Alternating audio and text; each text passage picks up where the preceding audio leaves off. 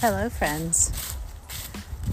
Climb a tree, things will look different up there. I'm just walking in my local park, Edgewood Park in Westville, surrounded by trees that are mostly naked with no leaves on them. Some have leaves. But part of me is thinking about perspective today.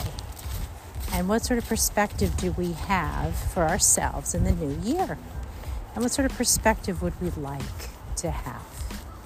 I know January is already half gone. How can that be?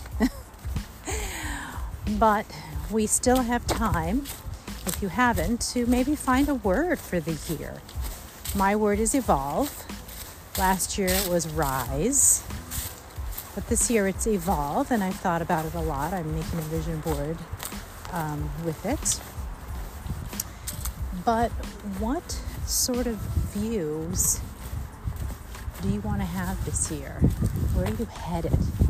Have you given time to think about that? Sometimes, if you climb a tree or if you go somewhere different, you can get a different perspective on things. And I know that many of you, like me, have suffered various forms of heartbreak or grief or whatever you're going through.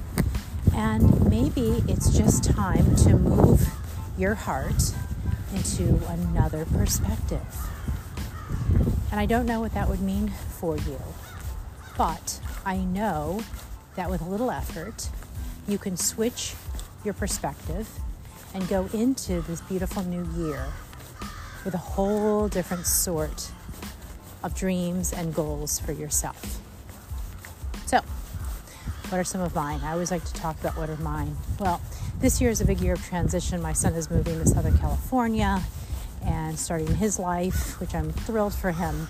And so I am going to be starting anew myself. I would like to travel more this year. That's a new perspective for me. I used to travel a lot, and then I stopped when I went home and was busy raising him and working part time now that I'm going to have more freedom, I think I'd like to enjoy doing something in another part of the world. Maybe working, maybe just taking a short sabbatical. I'm not sure. Just getting a new perspective.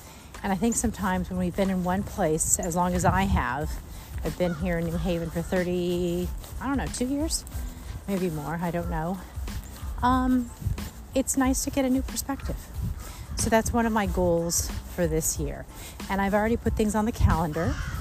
Um, so that is something that I plan to pursue. But what are you going to do for yourself this year to maybe change your perspective just a little bit? Um, I don't know. I'm not sure. In any case, this is a short one. Last one that I did for somehow got erased. So I want to make sure that this one gets published on Thursday and that I stick to my promise of showing up every Thursday for all eight of you. I hope things are going well for you wherever you're dialing in from. Take care.